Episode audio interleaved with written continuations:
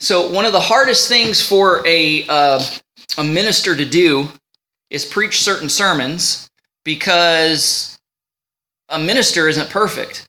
He's bound to have to preach about something he's guilty of.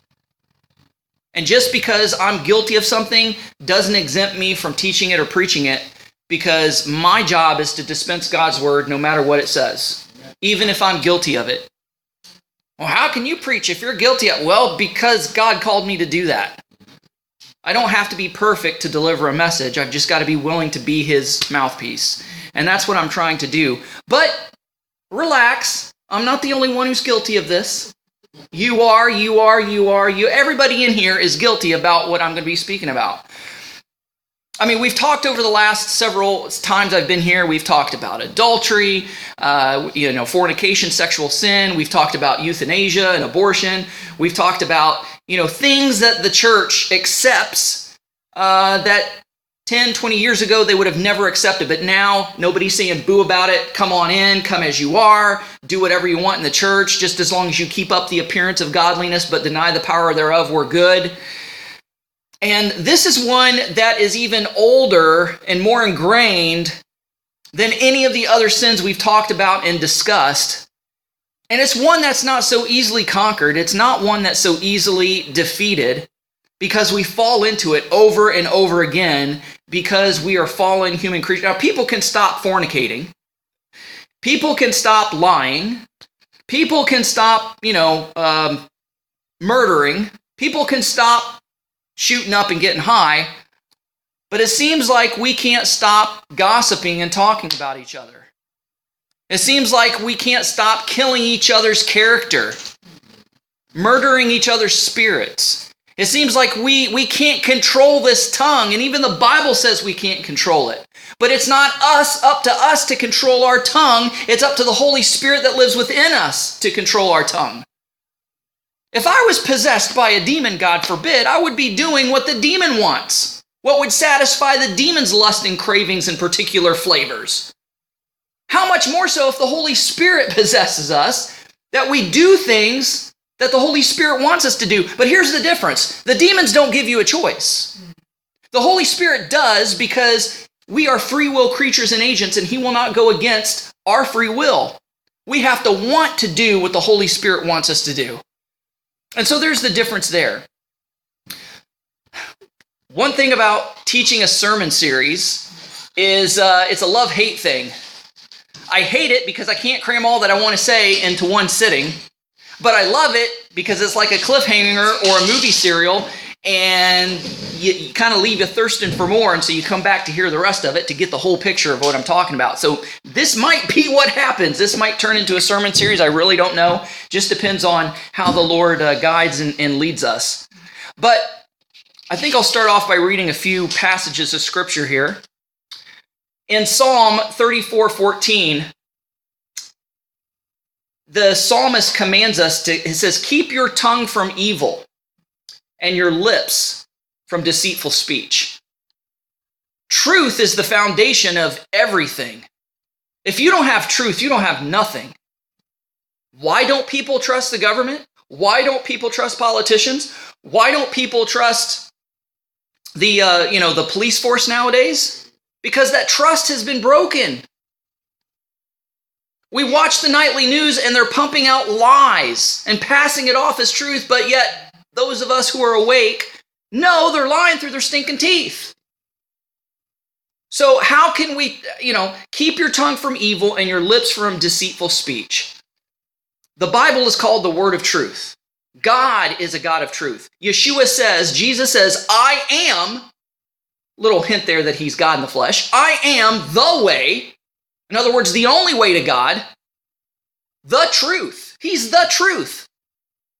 During his mock trial, standing before Pilate, Pilate says, What is truth? And truth was standing right before him.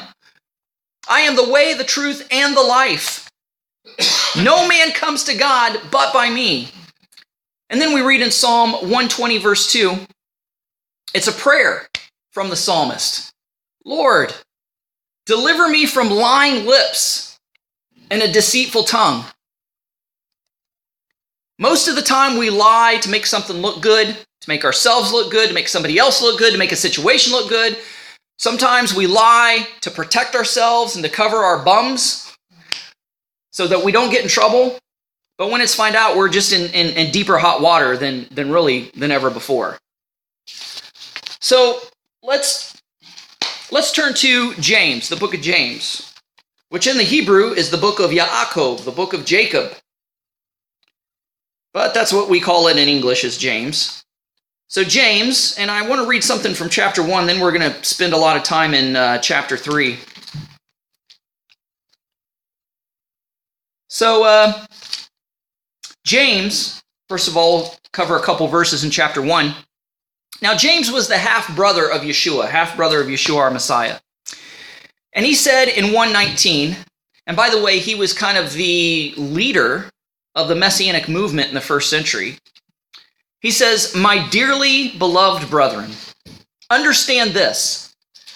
Everyone must be quick to hear, slow to speak, and slow to anger. Quick to hear. Oh, we're quick to hear, all right, but we're even quicker to respond. Sometimes we try to finish each other's sentence or or assume that what the what the person's going to say and we give them an answer and sometimes we put our foot in our mouth and, and they're like that's not what i was going to say. That's not what i was going to ask. How many times we as parents have done that to our kids? And then our parents says mom dad that wasn't what i was going to say. It makes us feel real stupid. Rightly so because we should have just shut up and listened to our kid. My dearly beloved brethren understand this. Everyone must be quick to hear. Let the gears in your brain start moving hear, which means not just listen, not just hear vocalizations and tonations, but hearing means to understand what the person is saying, what they're trying to communicate, to hear. Slow to speak, in other words, slow to give a response. We're not conditioned and trained that way today because everything's got to be now. You go to McDonald's, you go to Tim Hortons, everything's now. And we get mad when they're behind or lagging behind. You know, I mean, what would we do if we were still on dial up internet? I mean, man, we get ticked off if it buffers for like three seconds. We want stuff now. We don't want there to be, in, in radio, there's the big sin of called dead air. In other words, you can't have dead air on the radio. You've always got to have something, or people will lose interest or tune out, or they'll think some technical difficulties, think something's wrong. So you have to keep speaking. And we're trained like that. But that's not wise. Be quick to hear, slow to speak, and slow to anger. If you understand and you think about what you say before you say it, you're going to be slow to anger. You're not going to be so quick to react. And anger is not necessarily a bad thing. There's righteous anger, but it's how we use that anger. And usually the tongue is the medium that we express that anger. Calling people names, tearing people down. As the saying goes, we have two eyes and two ears and one mouth. Therefore, we need to see and hear twice as much as we talk. That's hard for a guy like me. It's hard for a guy like Aaron. It's hard for a guy like Mike Chase. We're all speakers, right? And then James 126 says, If anyone thinks he is religious, and we're not talking about fuddy duddy fake religion and, and just the appearance of religion, we're talking about true expression of faith and doctrine and what you believe. If anyone thinks he is religious without controlling his tongue, then he is then his religion is useless. And he is deceiving himself. So the basis of our faith the foundation is truth and the expression of that truth is our tongue. And if we can't control it we don't have a very solid uh, mode of faith. Anyone thinks he's religious without controlling his tongue then his religion is useless and he deceives himself the tongue is like trying to control a toddler who ate too much cotton candy and drank a can of Red Bull. Wow. Yeah, that toddler would be bouncing off the wall. That's how hard it is to control the tongue. It's like a toddler on, on a sugar high and on a caffeine high. So let's finally move on to James chapter 3, where he talks a lot about the tongue. Yaakov, James warns, he says, Not many of you should become teachers. Sometimes people see me sitting up here and they like what they hear and like, I want to do that. No, you don't. Not many of you should be teachers, my brothers and sisters, since you know that we, guys like me, Aaron, Mike, whoever, will receive a stricter judgment. Because we are held accountable for what we say. You're accountable, you're held accountable for what you say, but because we have a public spotlight, a public forum, we're we're more responsible because we influence people. We teach people, and if we're teaching or saying the wrong thing or abuse the the privilege of the pulpit, we're going to be judged stricter. Not many of you should become teachers, my brothers and sisters, since you know that we will receive a stricter judgment, for we all stumble in many ways. If someone not uh, if someone does not stumble in speech, he is a perfect man, able to bridle the whole body as well.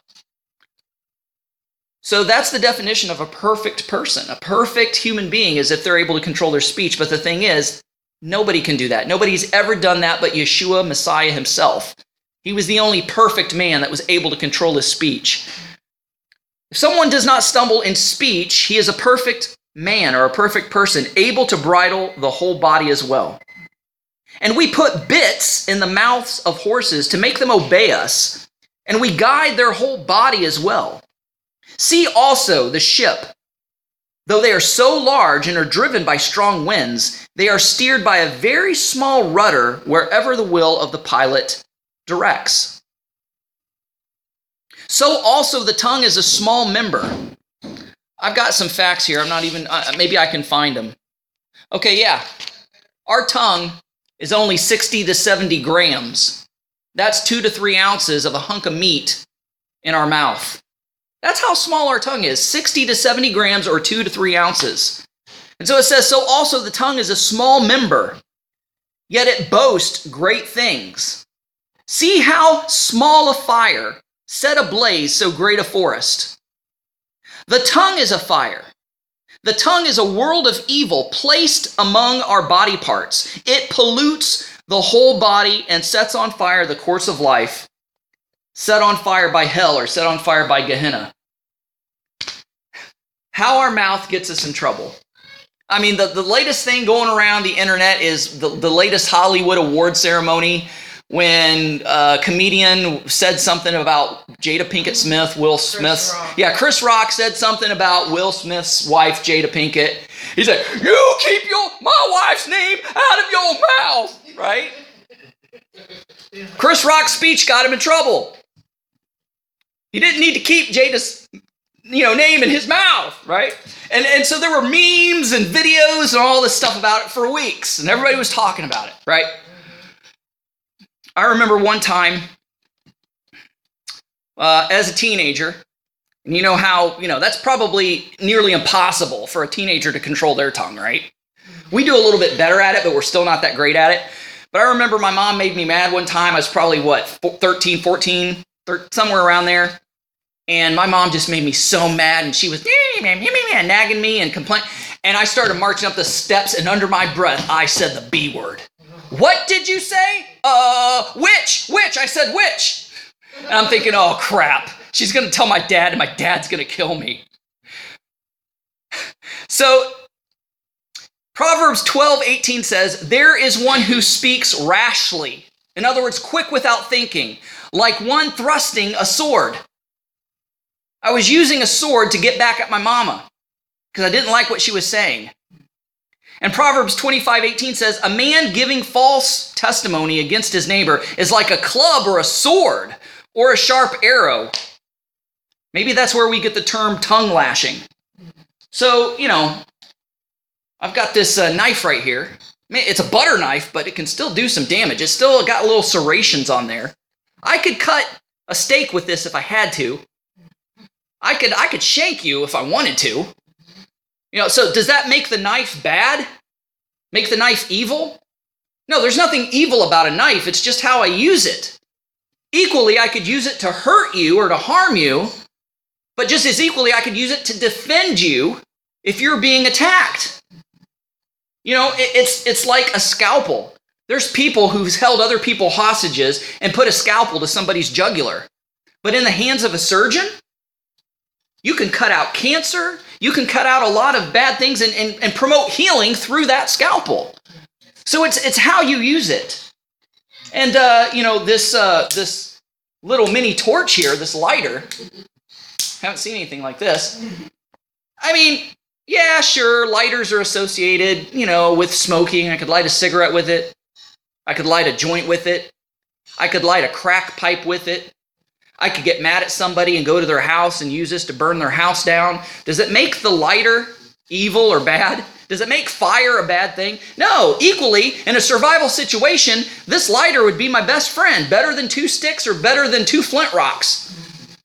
You know, I could I could use this to start a fire, to cook a meal, to keep myself warm. I could use this for a lot of good things. It's the same thing with the tongue. The tongue is the exact same thing. It's just a hunk of meat. It's how we use that hunk of meat that counts, which makes it good or bad, and that is so hard to do. There's another verse that talks about how dangerous the, t- the tongue is. Psalm 104, verse 3 They make their tongues as sharp as a snake's bite. Viper's venom is under their lips. So our speech can be used to poison people, poison things. And you know, you think of the prophetic scriptures as well. Yeshua says that he is the word, right? And in John chapter 1 says that he was the creative agent that spoke things into creation. We are made in the image of God. We can create and destroy with our tongues, just like Yeshua created the world. And just like in Revelation, it said a sharp sword is going to come out of his mouth and destroy all the enemies. So we got to think of our tongue in that way. Psalm 34, 12 through 13 says, Who is the man who delights in life, loving a long life to enjoy what is good? Keep your tongue from evil and your lips from speaking deceitfully. When I called my mom a B word that one day, I think that's the first and the only time I ever said that. Because I was more afraid of what my dad was going to do than anything else. But according to Deuteronomy chapter 21, 18 through 21, I should have been stoned. I should have been killed because of that. I got off real easy, if you ask me. And my mom, she would always say, Your mouth gets you in more trouble than anything else. I mean, how many wars are started because of what some president or king or politician said? And maybe it wasn't meant in a bad way, but it was taken in the wrong way. How many fights, even among us, get out of control because of a simple misunderstanding or, or, or, a poor use of words? I mean, that's what Facebook is all about, face it. Nobody's really there to, to look at a bunch of cat videos and to see personal photos and pictures. They want to see what the latest drama is on Facebook or Twitter, what somebody's ranting and raving about. And I see people all the time, some people from this very place, that's typing F words in their in their uh, status, saying you better stop effing with me and you better stop effing saying this and saying effing that and I'll get you, you B word and blah blah blah blah blah. They know you're a part of this place. They know you claim to walk with the Lord. How does it make you look? Real bad. That's that is not controlling your tongue. Oh, I'm just being real. Oh, give it a rest. Just being real. Being real is realizing you have a problem with your tongue and trying to do something about it to alleviate that. Not trying to save face or bolster up your reputation because you think you're such a, a, you know, a big boy. Like, come on. That's what's getting real. Say, hey, I've got a problem with my speech. And we even talked about that, cussing and swearing. That was another, you know, sermon that we talked about. That's accepted in the church now. Even some preachers cuss. Oh, that's just great. Let's go watch the freak show. Proverbs 21 23 says, Whoever guards his mouth and tongue keeps his soul from trouble. which means guarding the tongue is a job. Guarding the tongue takes effort. People see, you know, watch watchmen or guards. Oh, that's an easy job. You just walk around and check locks, look at cameras all day. Why do you think they fall asleep all the time? It's a hard job. It's not easy to stay awake and to stay on guard. You get too comfortable, and that's when you lose focus and something bad happens, and then it happens on your watch, and you get fired and you get in trouble for it. So, guarding the tongue is the same way. It's a 24 7 proposition. Now, have you ever seen somebody in court standing before the judge and their mouth gets them in trouble? They're already in trouble because they broke the law. And then they're trying to say, oh, no, it wasn't my fault. No, it's not me. I don't have the problem. This person has the problem. And they start bad mouthing and talking back to the judge. He's like, well, I was just going to give you 60 days. How about 90? What? Blah, blah, blah, blah, blah, blah, blah. Okay, 100. Blah, blah, blah, blah, blah, blah, blah. Okay, 200. You want to go for a year? Keep it up. Your mouth gets you in trouble. Let's finish chapter 3 of uh, James. For every species of beast and birds and reptiles of this uh, and sea creatures is tamed and has been tamed by mankind. I mean, how much does Shamu weigh? But yet people can tell Shamu to jump through a hoop, and Shamu jumps through a hoop. That's pretty impressive. Verse 8 But no human being can tame the tongue, it's untamable. Even the shrew is easily tamed more than the tongue. Did you get that? My Shakespeare reference there? Yeah. Um, but no human being can tame the tongue. It is a restless evil, full of deadly poison. Huh, get this. The contradiction here. Here's the paradox. Verse 9. With it we bless Adonai our Father. Yep, just like in this. Oh, praise Jesus. Oh, yeah, I speak the name of Jesus. I love that song. Oh, praise the Lord. And we're singing praise and worship songs. And then the next day somebody insults us and we get on Facebook and call them an MFer and all this kind of stuff. With it we bless Adonai our Father, and with it we curse people who are made in the image of God. Have you ever thought about that? If, if, if I cuss somebody out, I'm cussing God out. Not saying that a person's God, but they're made in the image of God. From the same mouth comes blessing and cursing. My brothers and sisters, these things should not be. A spring doesn't pour out fresh and bitter water from the same opening, does it? My brothers and sisters, can a fig tree produce olives or a vine produce figs? Neither can salt water produce fresh water. That is James, his admonition regarding the tongue. We don't take our speech as serious as we need to, as, as serious as we should. And like I said, I'm as guilty as the next uh, guy, getting caught up in a good, juicy story. The proverb says something that, you know, that, that, that gossip is like juicy bits that we eat up and they go down into the innermost parts of the belly. Why do you think reality shows are so popular? These people can't act. These people are acting like crazy darn fools on the television, but we love the drama. Why? If we turn the volume off, would we still watch that reality show? No, because it wouldn't make sense and be just a bunch of people with their arms flailing around and their mouths flapping and a lot of weird looks on people's faces. No, we watch it specifically because of what they say, because we enjoy the drama. We know what they're doing and saying is wrong, but man, I can't get enough of the, you know, Real Housewives of Atlanta. I can't get enough of the Kardashians. Right? Because it's it's drama, it's evil speech, but yet we're sucked into it. It's juicy morsels and we can't get enough of it. Because our fallen nature is is is geared and, and magnetically drawn to those things. So, and I know that I've said this before, and I, I almost hate to bring it up because I feel like I'm repeating myself, but repetition sometimes is the best way of learning, and the more you hear it, the more it gets ingrained in you. I mean, that's why slogans work. I mean, most of us can probably sing little ditties in our sleep because these companies has pumped it on commercials all the time. Ba da ba ba ba. Everybody knows what that is. That's McDonald's. I'm loving it, right? I mean, it gets stuck because it's repetitive. So, more so with the Word of God, the more we repeat it, the more it becomes a part of us, the more we get it into us. But this whole speech thing, in Judaism, it's taken extremely, extremely seriously. Definitely not as serious as we take it. If I'm lying about somebody or gossiping about somebody, yeah, somebody's going to get offended, somebody's going to get their feelings hurt, somebody's going to get mad. But would anybody accuse me of, of murder? When you murder somebody, you can't bring them back. Only Jesus rose back from the dead. So when you kill somebody, it's final, it's a finality. So in Judaism, they look at gossip and slander and lying and evil speech as a form of murder simply because of the reaction that it gets. If I embarrass one of you, I mean, somehow maybe I know a story from your childhood that you thought that nobody knew or or whatever, and, and I embarrass you, you may blush. What is blushing? Blushing is the release of blood that comes to the surface of the skin. Your cheeks get rosy and red because you're embarrassed.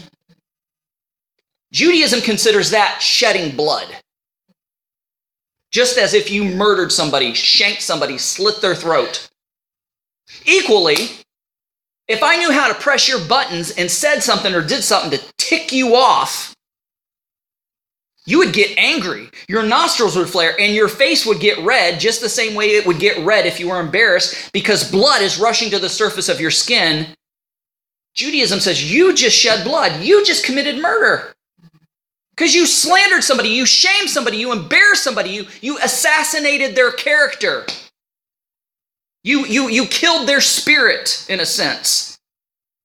So this is called lashon hara in the Hebrew, which means the evil tongue or the evil speech. Lashon hara. And like I said, it's considered a serious offense on the same level as murder. And I think that we should see it the same way. Because if we did, it would keep us from saying and doing a lot of the things that we do, sometimes even without thinking. So basically, Lashon Hara, evil speech, is defined as this gossip, lies, slander, derogatory remarks. I might even add jabs or barbs that say, oh, I was just joking. Oh, yeah, but behind that joke, you meant it behind that joke you were serious. You you wanted that little jab that little barb in there. But you're passing it off as good ribbed humor. Uh-uh. Gossip lie slander derogatory remarks inflammatory speech negative or destructive criticism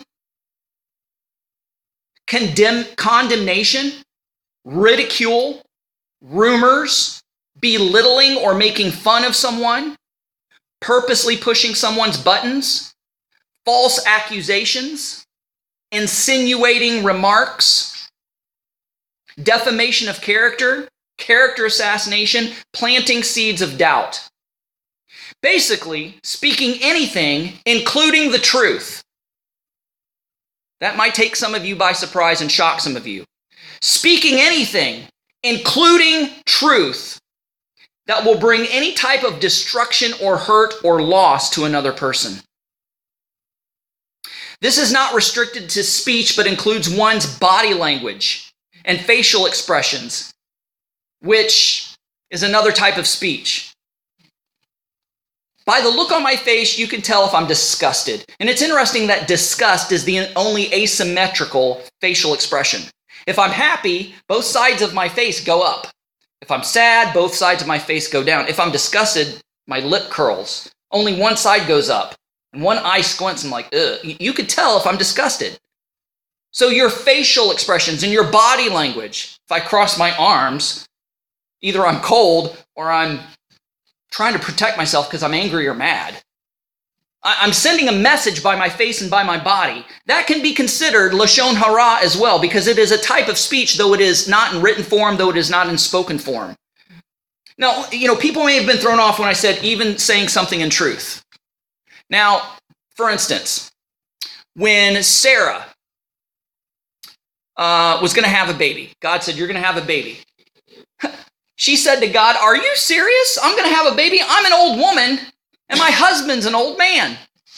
Basically, what she was implying there in the Hebrew, he's impotent.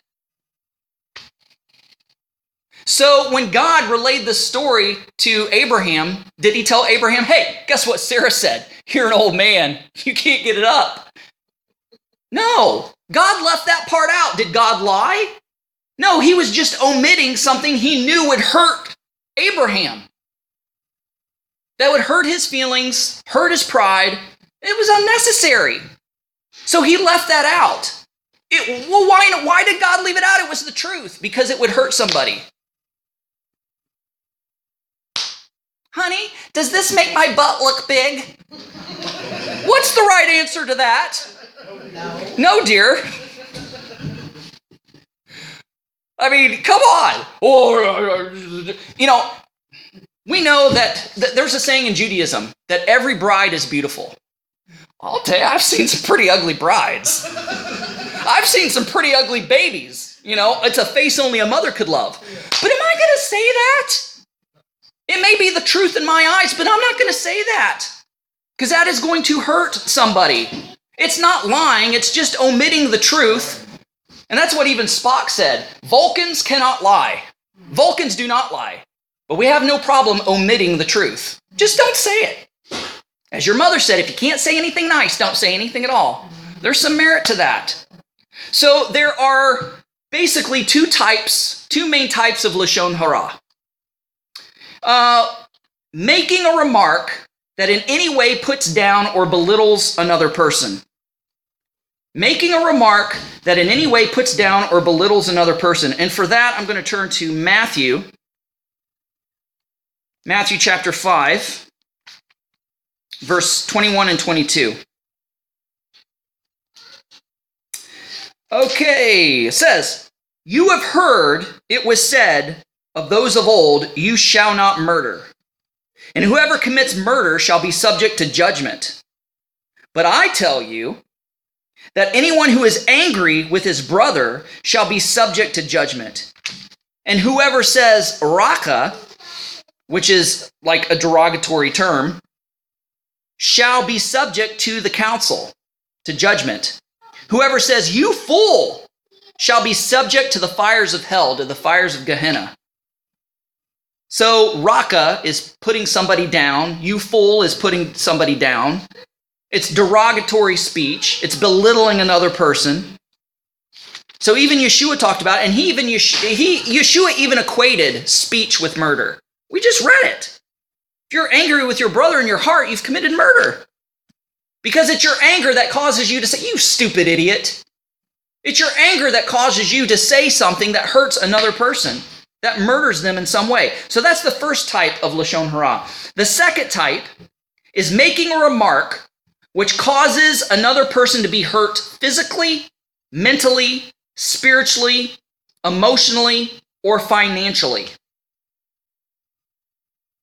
And most of the time, that's done behind somebody's back, as it was done in Numbers chapter 12. Interestingly enough, this week, our Torah portion was part of it was Numbers chapter 12.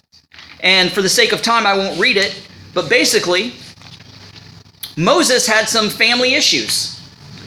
His older brother and older sister, his sister, who basically raised him, was like a second mother, started uh, questioning his authority.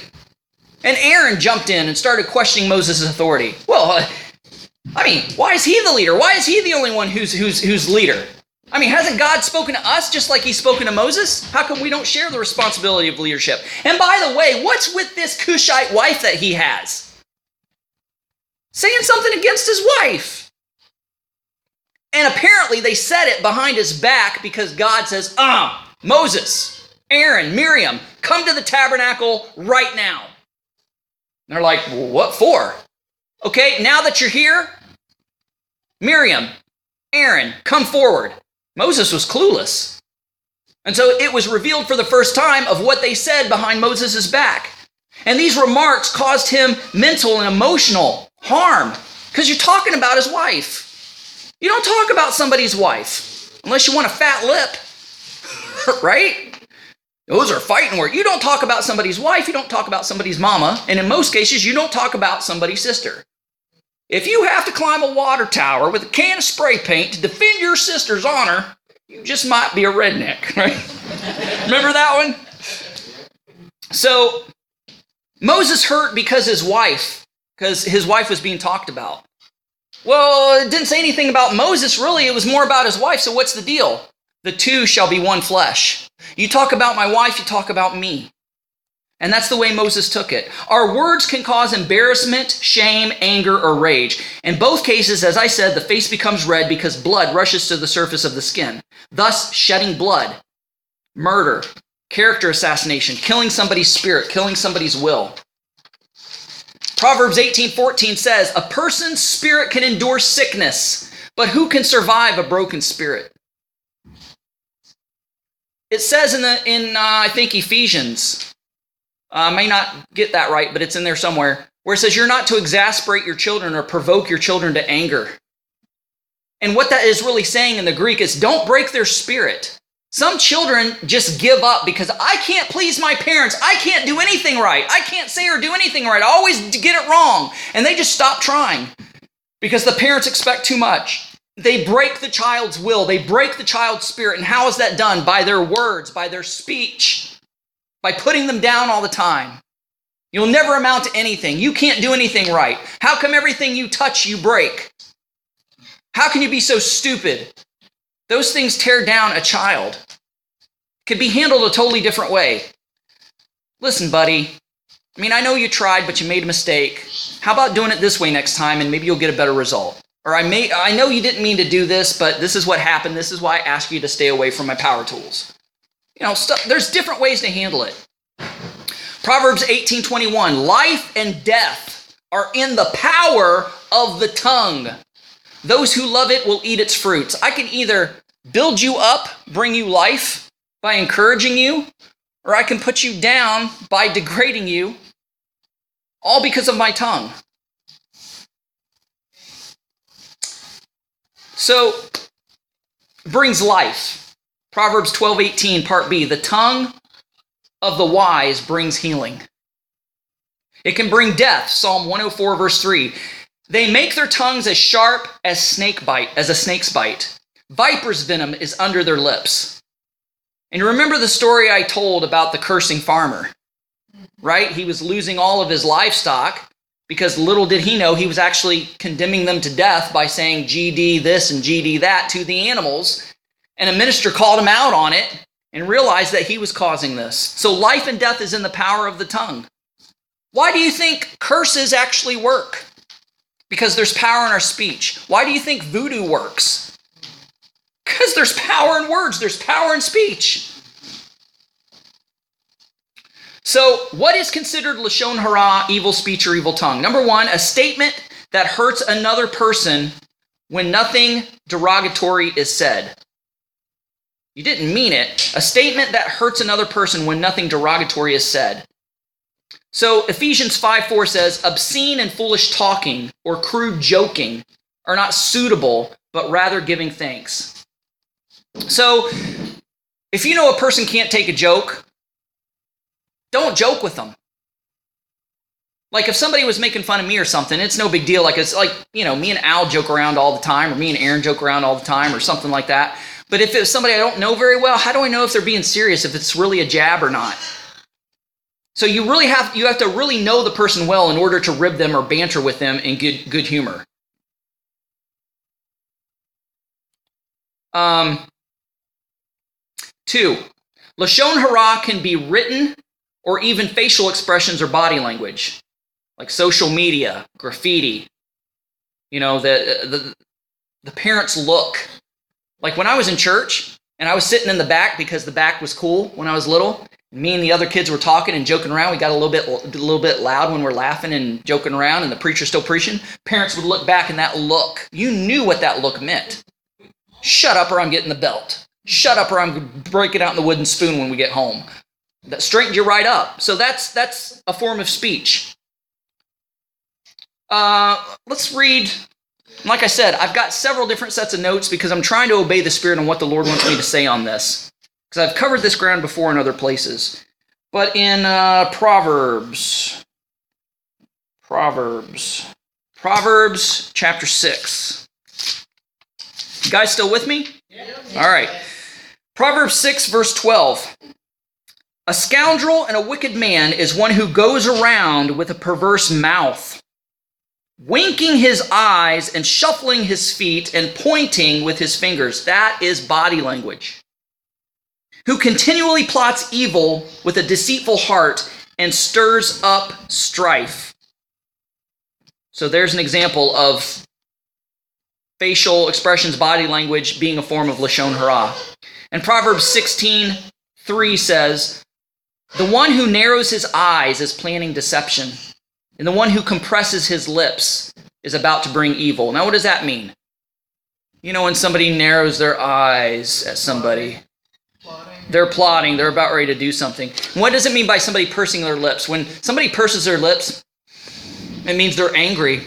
It means they're thinking about something and they're about ready to do something. And that's what this proverb is talking about. So, number three, a story about another person, even when you don't use names because one can figure out who you're talking about. I've been guilty of that. Oh, I think, well, it's not wrong because I'm not mentioning anybody's names, but everybody knows who I'm talking about because everybody knows the situation and just be I'm not innocent just because I'm not mentioning names. A story about another person even when you don't use names because one can figure out who you're talking about. Well, I can't say, but I think I know you know who I mean. Let's just say he might have a Napoleon complex. Oh, you're talking about Mike Chase.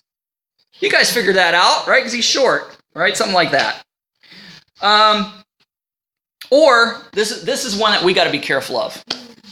A story about another person, even when you don't use names, and one can figure out who is being talked about. Disguising it as a prayer request. Oh, I know we're just in a circle of friends and it doesn't go any further than this, but oh my goodness, you need to pray for Sally because Sally's hanging the wrong crowd and she's been doing this and she's been doing that. I know it won't go any further than this. You may say, pray for Sally, but who needs to know the details? You can just say she's in a bad way. She's made some bad decisions. You don't need to give the details. That is Lashon Hara, and you're disguising it as a prayer request, and you think you're righteous for doing it. So that's ones Christians are guilty of. Number four, one may not belittle another person, even if no damage would be caused due to the fact the listener would not believe the report.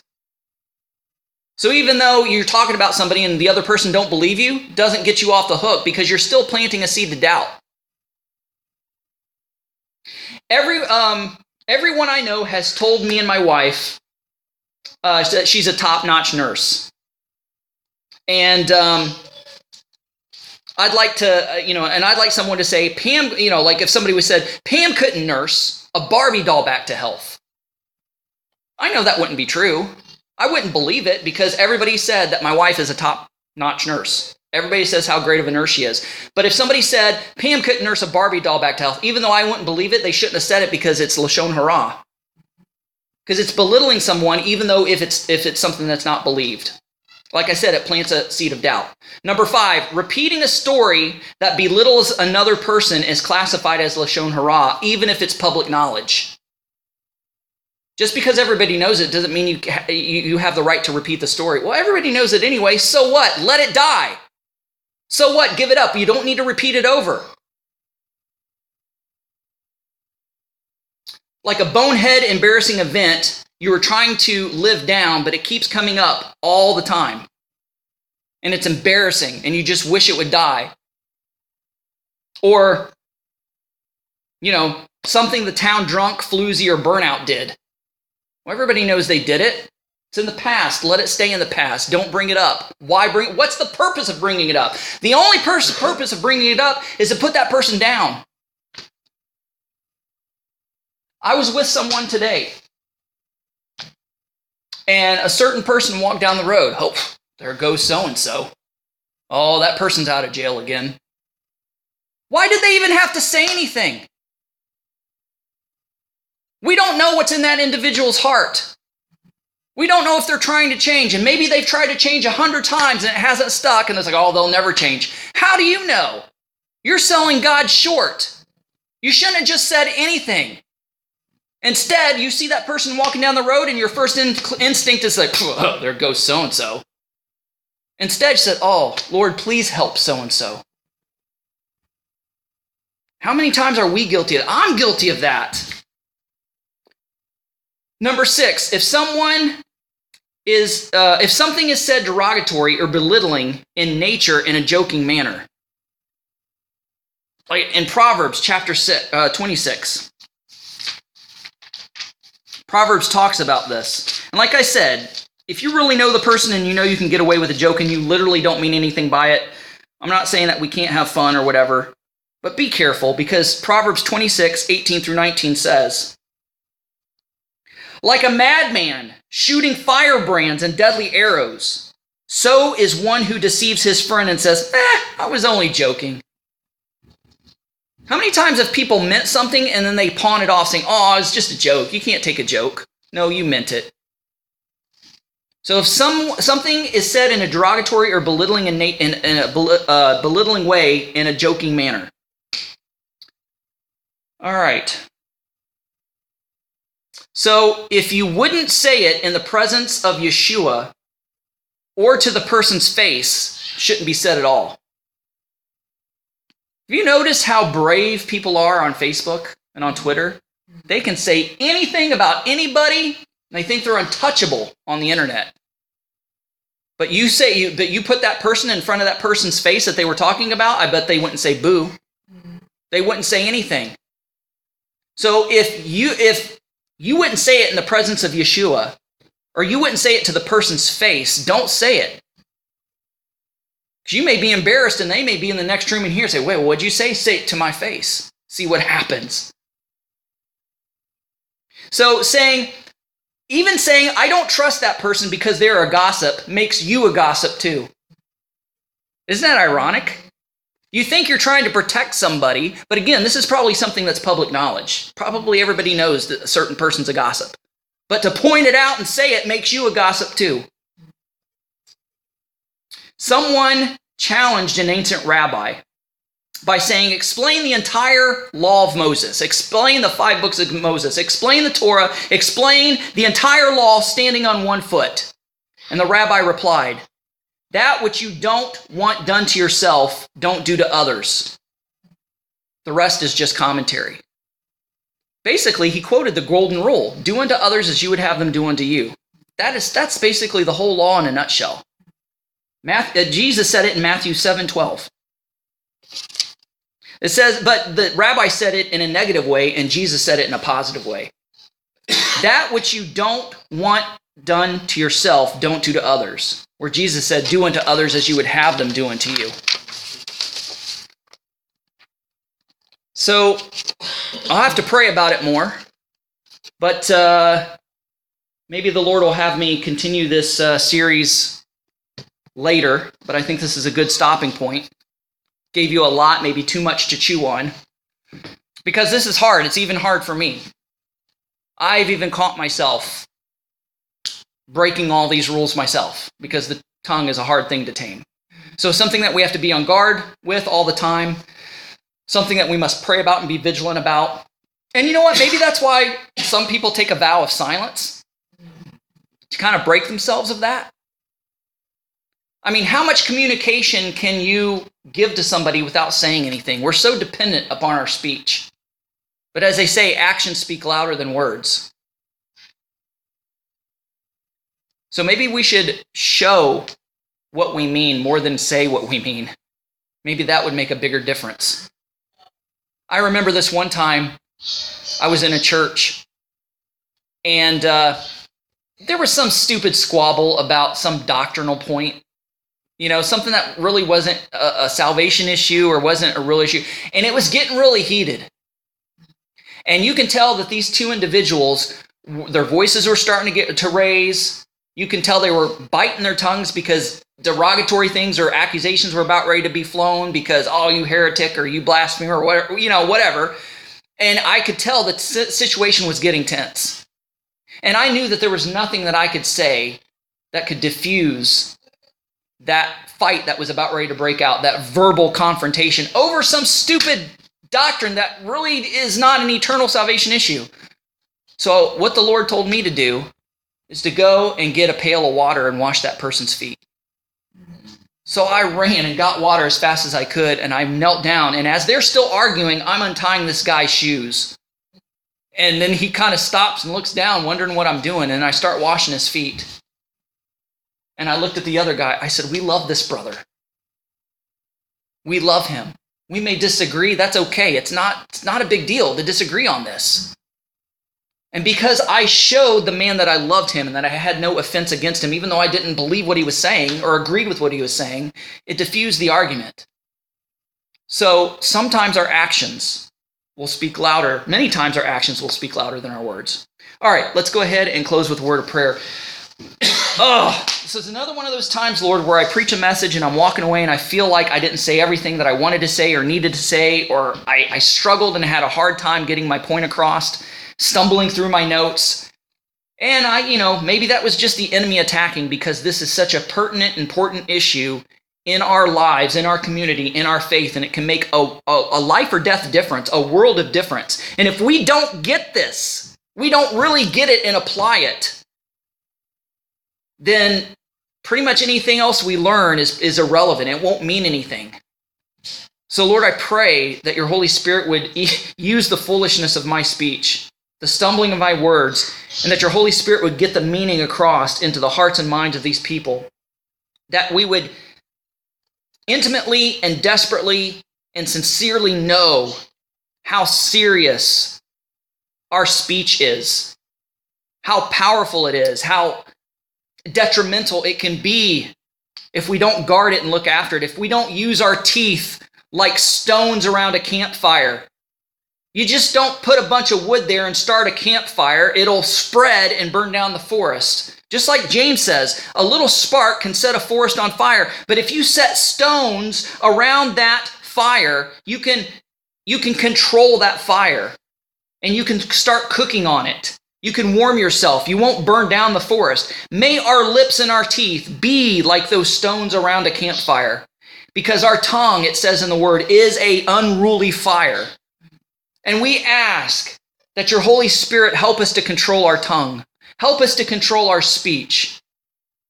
We all come in agreement and submit ourselves to you, giving you permission, O Lord, for your Holy Spirit to control our tongue and to control us. Because we don't want to be in control. We've seen too many times how when we're in control, how we can run a good thing.